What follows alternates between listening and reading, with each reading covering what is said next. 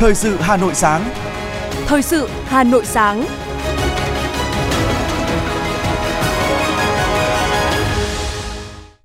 Kính chào quý vị và các bạn. Bây giờ là chương trình thời sự của Đài Phát thanh Truyền hình Hà Nội. Chương trình sáng nay, thứ sáu ngày 5 tháng 5 có những nội dung chính sau đây. Ngày mai, 450 đại biểu sẽ tham dự diễn đàn chính sách về việc làm cho thanh niên. Với mức tăng 3% giá bán lẻ điện bình quân từ ngày 4 tháng 5, các hộ gia đình bị tăng từ 2.500 đến 27.000 đồng tiền điện mỗi tháng.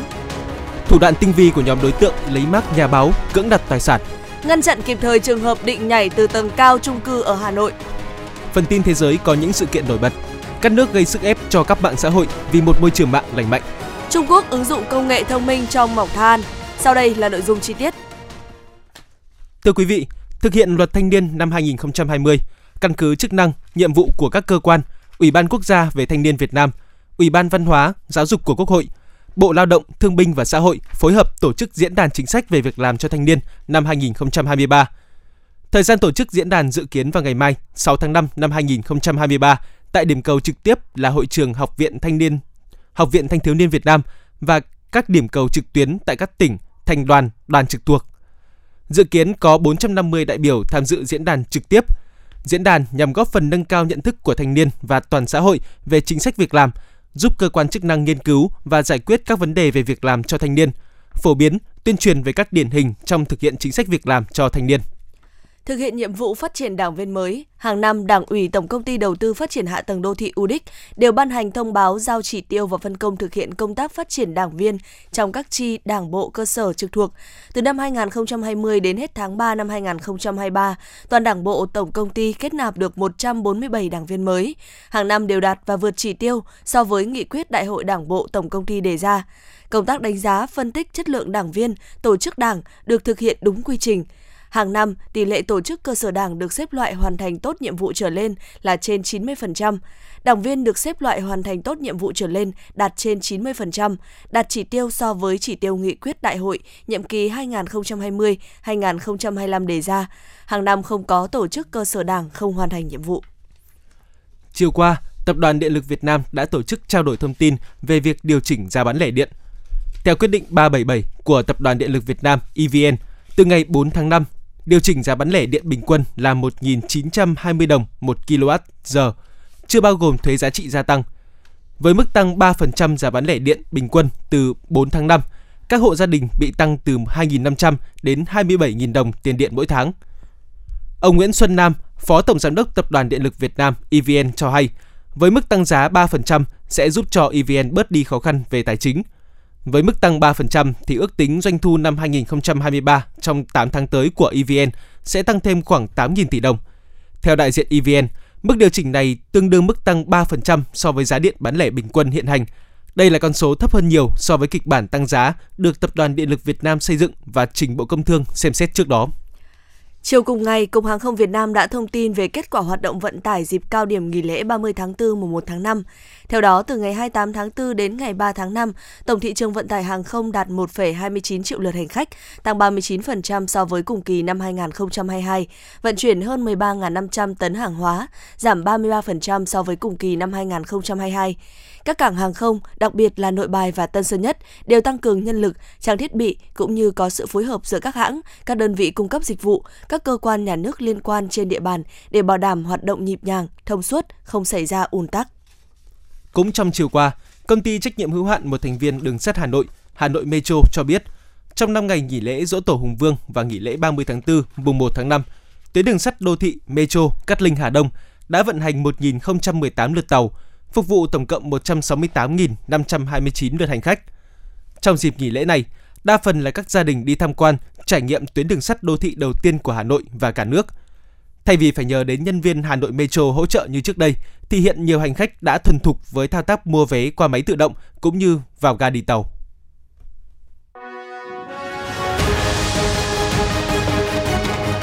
Thời sự Hà Nội, nhanh, chính xác, tương tác cao. Thời sự Hà Nội, nhanh, chính xác, tương tác cao.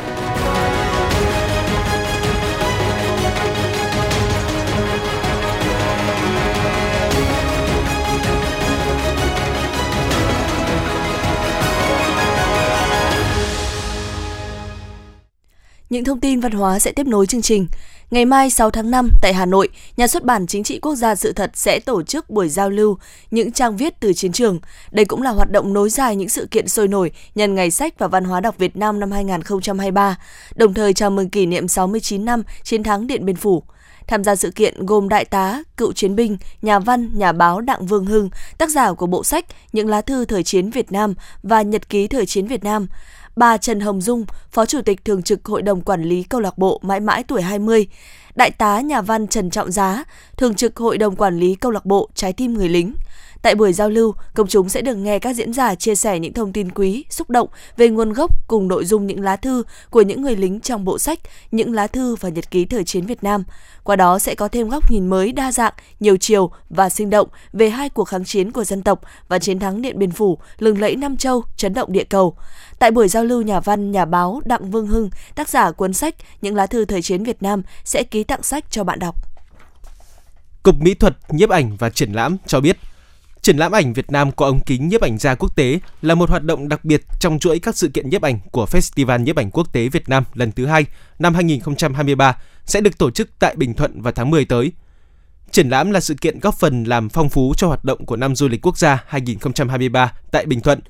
Sự kiện cũng nhằm tập hợp những bộ ảnh đẹp, phong phú về Việt Nam từ các nhiếp ảnh gia, người yêu thích chụp ảnh trên khắp thế giới, tạo sự quan tâm, chú ý của các nhiếp ảnh gia, người yêu nhiếp ảnh và công chúng trong và ngoài nước – Đồng thời, đây cũng là dịp để các tác giả quốc tế và Việt Nam cùng giao lưu, học hỏi, giới thiệu thành quả sáng tạo của mình. Các tác giả có thể gửi ảnh tham dự trực tiếp theo địa chỉ mail haoct.cmtna bvhttdl.gov.vn Thời hạn nhận ảnh đến hết ngày 30 tháng 6 năm 2023. Ban tổ chức sẽ xét 20 giải thưởng đồng hạng, mỗi giải trị giá 10 triệu đồng. Thưa quý vị và các bạn, lâu nay điện ảnh Việt Nam vẫn được quảng bá ra nước ngoài, tuy nhiên chưa thực sự được đầu tư bài bản và có hệ thống, hoặc có sự dẫn dắt của một gian hàng quảng bá điện ảnh quốc gia giống như nhiều nền điện ảnh khác, mà vẫn chỉ là quảng bá theo từng doanh nghiệp, đơn vị hoặc cá nhân nghệ sĩ nhà làm phim. Đã đến lúc Việt Nam cần có kế hoạch quảng bá điện ảnh nước nhà tại các sự kiện điện ảnh quốc tế lớn một cách bài bản, cung cấp đầy đủ thông tin cần thiết tới nhà làm phim. Nhiều thay đổi trong chính sách xúc tiến và quảng bá du lịch Việt Nam bằng ngôn ngữ điện ảnh đang được các địa phương thực hiện. Từ sau thành công của công Đào Đầu Lâu được thực hiện tại Ninh Bình, thì đến nay mới có một bộ phim được quay bối cảnh chính tại Việt Nam. Điện ảnh, với sức mạnh của bộ môn nghệ thuật thứ bảy, luôn là một kênh tuyệt vời để quảng bá ẩm thực, văn hóa và du lịch quốc gia. Với Việt Nam, việc các đoàn làm phim lớn của thế giới tới quay không chỉ là cơ hội vàng để quảng bá du lịch, mà còn tạo điều kiện thúc đẩy hợp tác trong sản xuất điện ảnh phim ngắn. Tiến sĩ Ngô Phương Lan, Chủ tịch Hiệp hội Xúc tiến Phát triển Điện ảnh Việt Nam cho biết.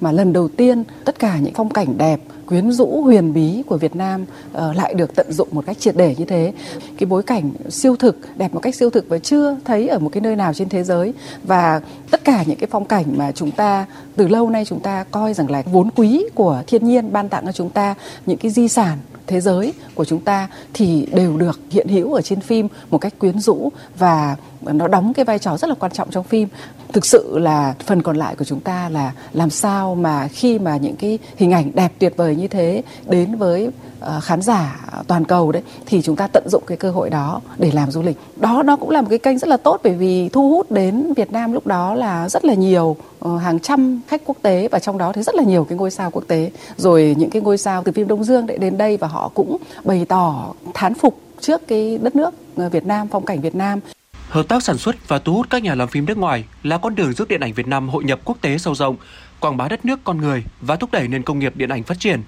Nhiều quốc gia trên thế giới cho rằng việc hợp tác sản xuất phim là lĩnh vực quan trọng nên có quy định cởi mở và chính sách ưu đãi đặc biệt. So với các nước láng giềng như Thái Lan, Campuchia hay Indonesia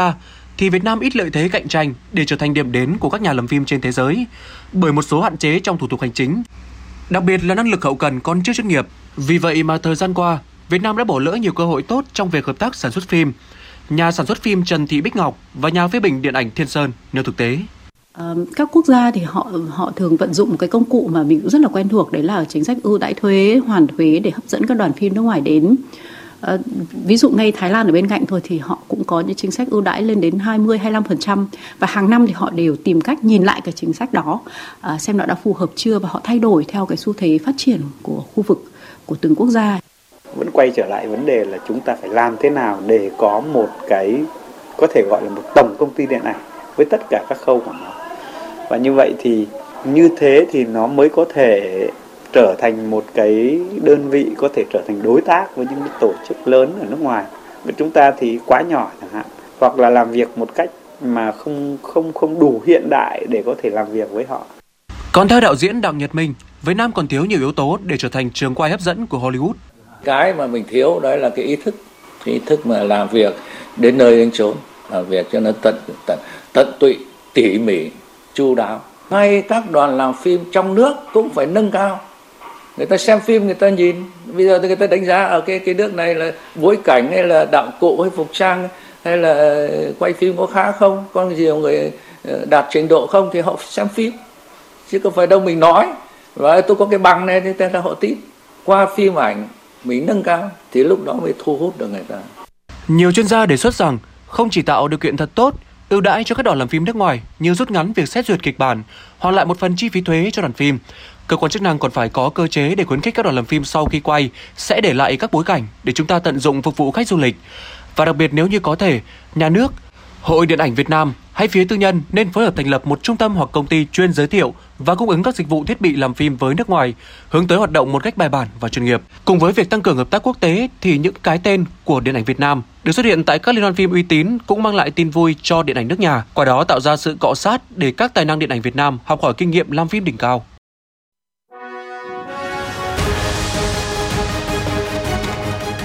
FM 90 cập nhật trên mọi cung đường. FM 90 cập nhật trên mọi cung đường.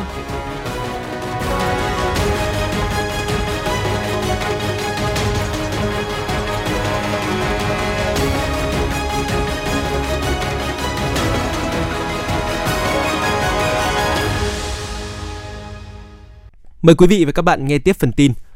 Với chủ đề chung sức xây dựng cộng đồng nhân ái, huyện Quốc Oai đang có nhiều hoạt động hưởng ứng tháng nhân đạo 2023.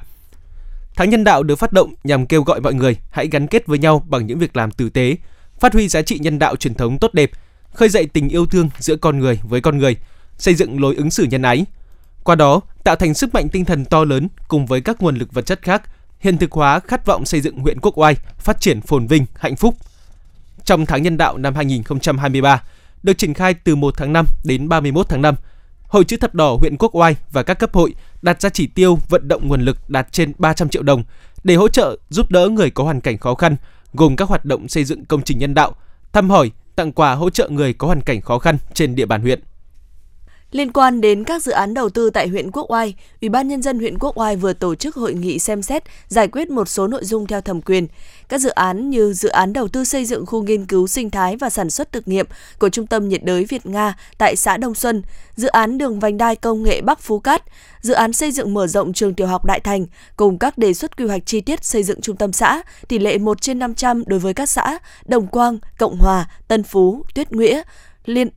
Liệp Tuyết, và điều chỉnh nhiệm vụ quy hoạch chi tiết xây dựng trung tâm xã Hòa Thạch. Phó Bí thư huyện ủy, Chủ tịch Ủy ban nhân dân huyện Quốc Oai Nguyễn Trường Sơn đề nghị các cơ quan chuyên môn của các huyện phối hợp chặt chẽ với Ủy ban nhân dân các xã thị trấn, chủ đầu tư, tăng cường tuyên truyền, vận động để các hộ dân thực hiện kiểm đếm, kê khai tài sản, nhận tiền đền bù, hỗ trợ để bàn giao mặt bằng, triển khai hạ tầng khu tái định cư cho các hộ dân nằm trong các dự án phải thu hồi đất, đồng thời tiến hành cưỡng chế đối với các hộ dân không chấp hành quy định bồi thường giải phóng mặt bằng theo quy định của pháp luật. Đối với các quy hoạch chi tiết xây dựng trung tâm xã tỷ lệ 1 trên 500 thống nhất thông qua, đồ án quy hoạch, đơn vị tư vấn khảo sát thực địa, đo đạc bản đồ hiện trạng thuyết trình tại chỗ, các vị trí còn vướng mắc để đảm bảo khi thực hiện dự án. Hôm nay, Hội Bảo vệ Thiên nhiên và Môi trường Việt Nam sẽ chính thức khởi động chương trình Vì môi trường xanh quốc gia năm 2023. Hoa hậu Việt Nam 2020 Đỗ Thị Hà đồng hành cùng chương trình trong vai trò là đại sứ thiện trí. Chương trình sẽ tổ chức chuỗi hoạt động từ ngày 5 tháng 5 năm 2023 và tổng kết vào ngày 18, 19 tháng 11 năm 2023 tại quảng trường Đông Kinh Nghĩa Thục, quận Hoàn Kiếm, thành phố Hà Nội. Mục tiêu nhằm kêu gọi cộng đồng cùng tham gia bảo vệ sức khỏe và môi trường sống, cổ vũ lối sống lành mạnh, xanh, sạch, đẹp. Trong khuôn khổ chương trình có các hoạt động như tìm kiếm gương mặt đại sứ xanh cho lứa tuổi từ 7 đến 15 tuổi, trưng bày mô hình xanh của học sinh và gian hàng quảng bá sản phẩm, dịch vụ xanh của các đơn vị, doanh nghiệp, vẽ bức tranh khổng lồ với chủ đề Hà Nội xanh, thành phố vì hòa bình nhằm giới thiệu, truyền cảm hứng tới cộng đồng vì một môi trường quốc gia xanh, sạch. Sở Xây dựng Hà Nội vừa ban hành kế hoạch cắt tỉa cây xanh bảo đảm cảnh quan, mỹ quan đô thị, phòng chống thiên tai trên địa bàn thành phố năm 2023. Việc cắt tỉa cây bóng mát kết hợp chỉnh trang đồng bộ trên các tuyến đường nhằm nâng cao thẩm mỹ, hạn chế cây gãy đổ trong mùa mưa bão. Kế hoạch cũng nhằm chủ động kiểm tra, rà soát, cắt tỉa cây bóng mát, nặng tán, cây có nguy cơ gãy đổ, đặc biệt xử lý ngay các trường hợp cây nguy hiểm, cây sâu, mục, cây chết khô có khả năng gãy đổ đột ngột và gia cố, chẳng chống, khắc phục lại các cọc bị hỏng, mục. Trên cơ sở rà soát thực tế, trong năm 2023, Hà Nội dự kiến thực hiện cắt tỉa khoảng 348.000 cây xanh đô thị. Theo phân cấp, cấp thành phố thực hiện cắt tỉa khoảng 199.500 cây, cấp huyện thực hiện khoảng 148.500 cây. Thưa quý vị thính giả, Tháng an toàn vệ sinh thực phẩm năm 2023 diễn ra từ nay đến ngày 15 tháng 5 năm 2023. Dịp này, để nâng cao nhận thức cho bà con nông dân và các hộ sản xuất kinh doanh, chế biến thực phẩm, huyện Phú Xuyên cũng tập trung chỉ đạo các xã, thị trấn triển khai các hoạt động tuyên truyền, kiểm tra, ký cam kết sản xuất nông sản an toàn, kinh doanh, chế biến các sản phẩm truy xuất rõ nguồn gốc xuất xứ nhằm hạn chế nguy cơ ngộ độc thực phẩm có thể xảy ra. Xã Khai Thái, huyện Phú Xuyên vốn là xã thuần nông, các hộ chủ yếu sản xuất sản phẩm nông sản, chủ lực là cây rau cần. Để giữ vững thương hiệu, rau cần khai thái, xã cũng tập trung tuyên truyền cho các hộ sản xuất đảm bảo an toàn thực phẩm, không lạm dụng thuốc bảo vệ thực vật hóa học mà sử dụng các loại phân bón hữu cơ và các chế phẩm vi sinh có nguồn gốc thực vật nhằm giảm thiểu ô nhiễm môi trường cũng như đảm bảo chất lượng của sản phẩm nông sản cung ứng ra thị trường. Bà Nguyễn Thị Khánh, Phó Chủ tịch Ủy ban nhân dân xã Khai Thái, huyện Phú Xuyên chia sẻ. Tuyên truyền cho bà con ờ, để sản xuất ờ, ờ, đảm bảo an toàn thì cái này thì ở xã mình thì thế mạnh chủ yếu là rau cần cho nên là ở đây sản phẩm thì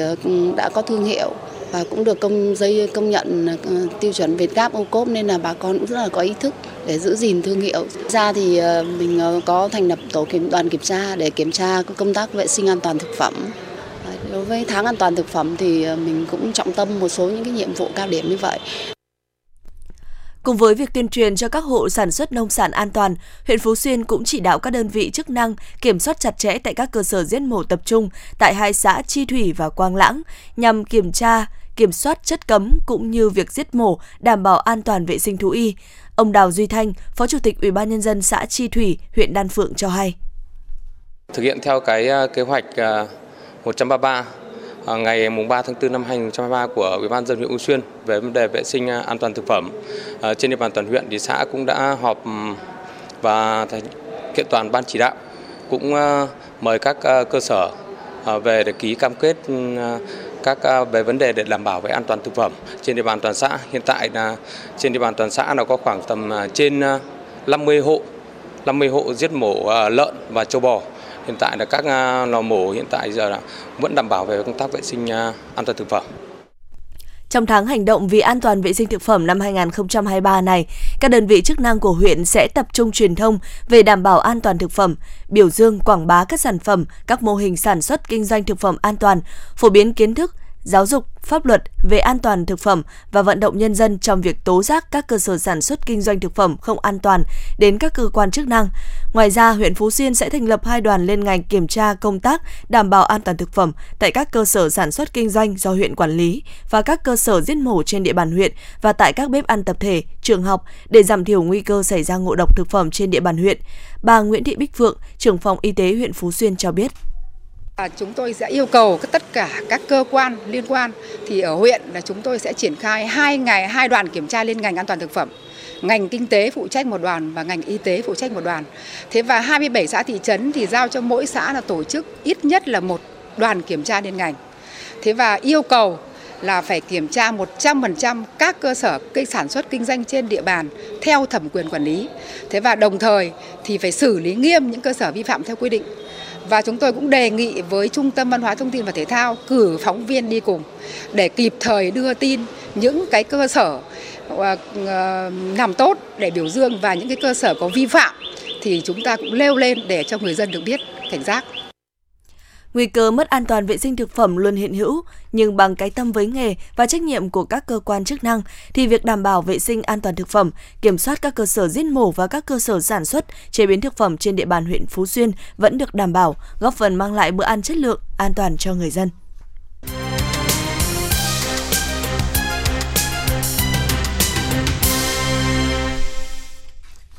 Thưa quý vị và các bạn,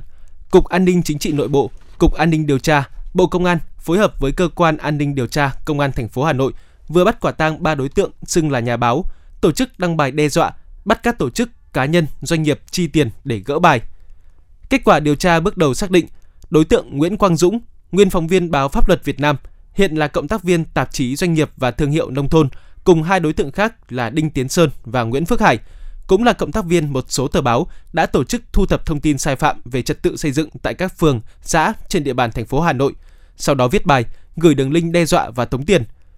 Để đăng các bài viết với nội dung nặng nề, thậm chí còn không đúng sự thật, các đối tượng đã xây dựng 18 trang web giả mạo để đăng bài.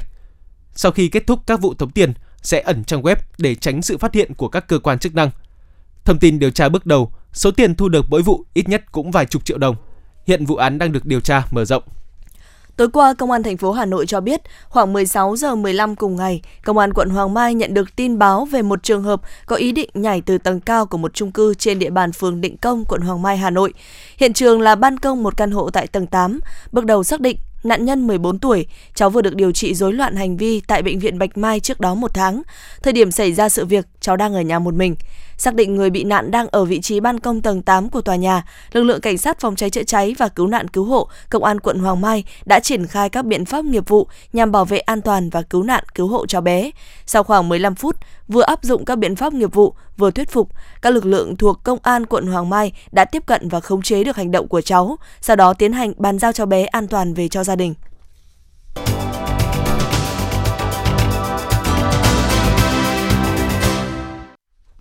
Quý vị và các bạn đang nghe chương trình thời sự của Đài Phát thanh Truyền hình Hà Nội. Phần tin thế giới sẽ tiếp nối chương trình.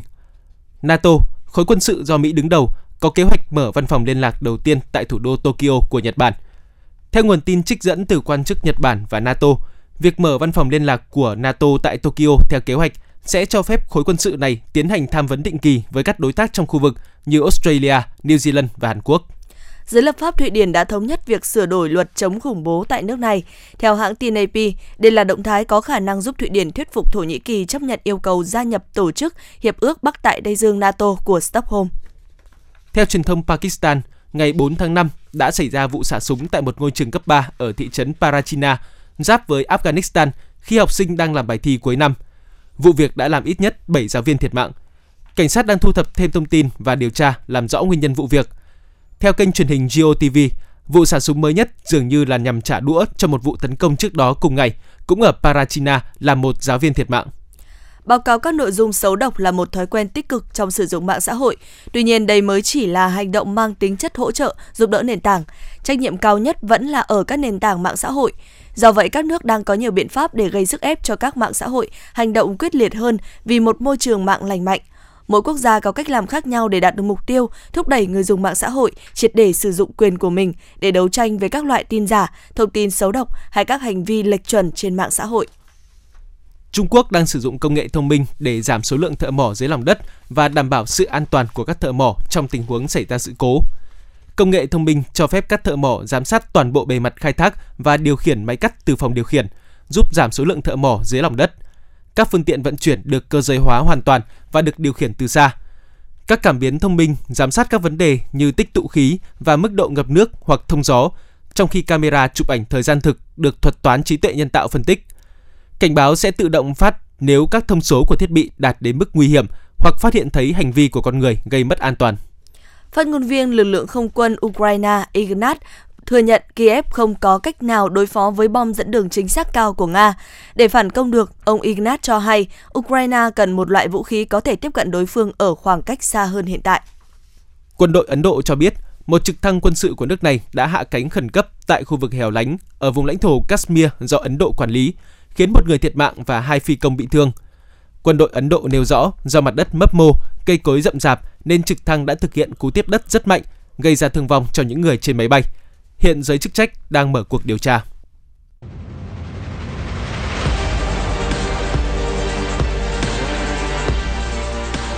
Bản tin thể thao Bản tin thể thao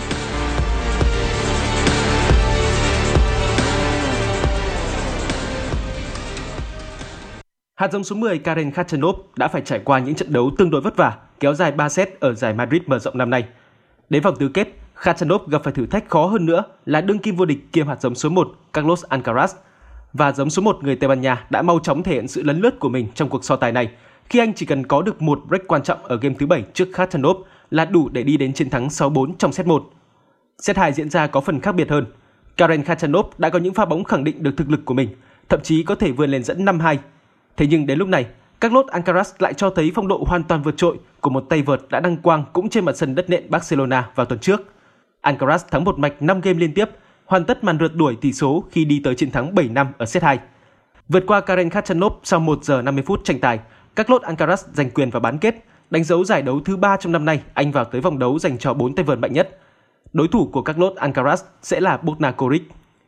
Không có bất ngờ nào xảy ra trong trận tứ kết muộn nhất tại nội dung đơn nữ giải quần vợt Madrid mở rộng 2023 khi hạt giống số 1 tại giải Iga Swiatek đã có được chiến thắng dễ dàng trước đối thủ hạng 21 thế giới Petra Matic. Trong cả hai set đấu, tay vợt người Ba Lan đều cho thấy sự vượt trội hoàn toàn trên sân để có được chiến thắng với các tỷ số cách biệt là 6-0 và 6-3, qua đó ghi tên mình vào bán kết của giải đấu năm nay. Đối thủ của Iga Swiatek trong trận đấu bán kết sẽ là Veronika Kudermetova. Sau khi tay vợt nữ người Nga này đã tạo ra bất ngờ lớn ở giải đấu năm nay với việc vượt qua hạt giống số 3 Jessica Pegula sau 3 set với các tỷ số 6-4, 0-6 và 6-4 ở trận tứ kết diễn ra trước đó. Các bán kết còn lại của Madrid mở rộng 2023 sẽ là cuộc đối đầu giữa Maria Sakkari và Arina Sabalenka. Trước thêm Thế vận hội Olympic diễn ra tại Pháp vào tháng 7 này, một vận động viên người Pháp gốc Đức là cụ bà Barbara Humbert, 83 tuổi, đang ấp ủ ước mơ tham gia cuộc thi Marathon cho tất cả mọi người. Marathon for All dự kiến sẽ được tổ chức tại Olympic Paris 2024. Đây là lần đầu tiên cuộc thi dưới hình thức này được mở ra để tất cả mọi người có cơ hội tham gia vào giải chạy của Thế vận hội. Năm ngoái, cụ bà Humbert đã lập kỷ lục thế giới tại giải vô địch điền kinh Pháp với thành tích chạy 78 dặm trong 24 giờ ở tuổi 82. Bắt đầu đến với bộ môn chạy bộ khi đã ở tuổi 43, bà Humbert ước tính mình đã chạy khoảng 8.000 km trong các cuộc thi chính thức, bằng khoảng cách từ thủ đô Paris, Pháp tới thủ đô Bắc Kinh của Trung Quốc. Đài khí tượng thủy văn khu vực đồng bằng Bắc Bộ cho biết, hôm nay cường độ nắng tiếp tục gia tăng, nhiệt độ cao nhất tại Hà Nội đạt mức 36 đến 38 độ C. Thời gian xuất hiện nắng nóng, nhiệt độ cao hơn 35 độ C là từ 11 giờ đến 17 giờ. Ngoài nhiệt độ cao, chỉ số tia cực tím, tia UV trong ngày hôm nay tại Hà Nội đạt mức 9 đến 10, ngưỡng gây hại rất cao đối với cơ thể người, nhất là bộ phận da và mắt khi tiếp xúc trực tiếp với ánh nắng mặt trời. Quý vị và các bạn vừa nghe chương trình thời sự của Đài Phát thanh Truyền hình Hà Nội. Chỉ đạo nội dung Nguyễn Kim Khiêm, chỉ đạo sản xuất Nguyễn Tiến Dũng, tổ chức sản xuất Vương Chuyên. Chương trình do biên tập viên Thủy Chi, phát thanh viên Hồng Hạnh, Ngọc Bách cùng kỹ thuật viên Kim Thoa thực hiện. Xin chào và hẹn gặp lại trong chương trình thời sự 11 giờ trưa nay.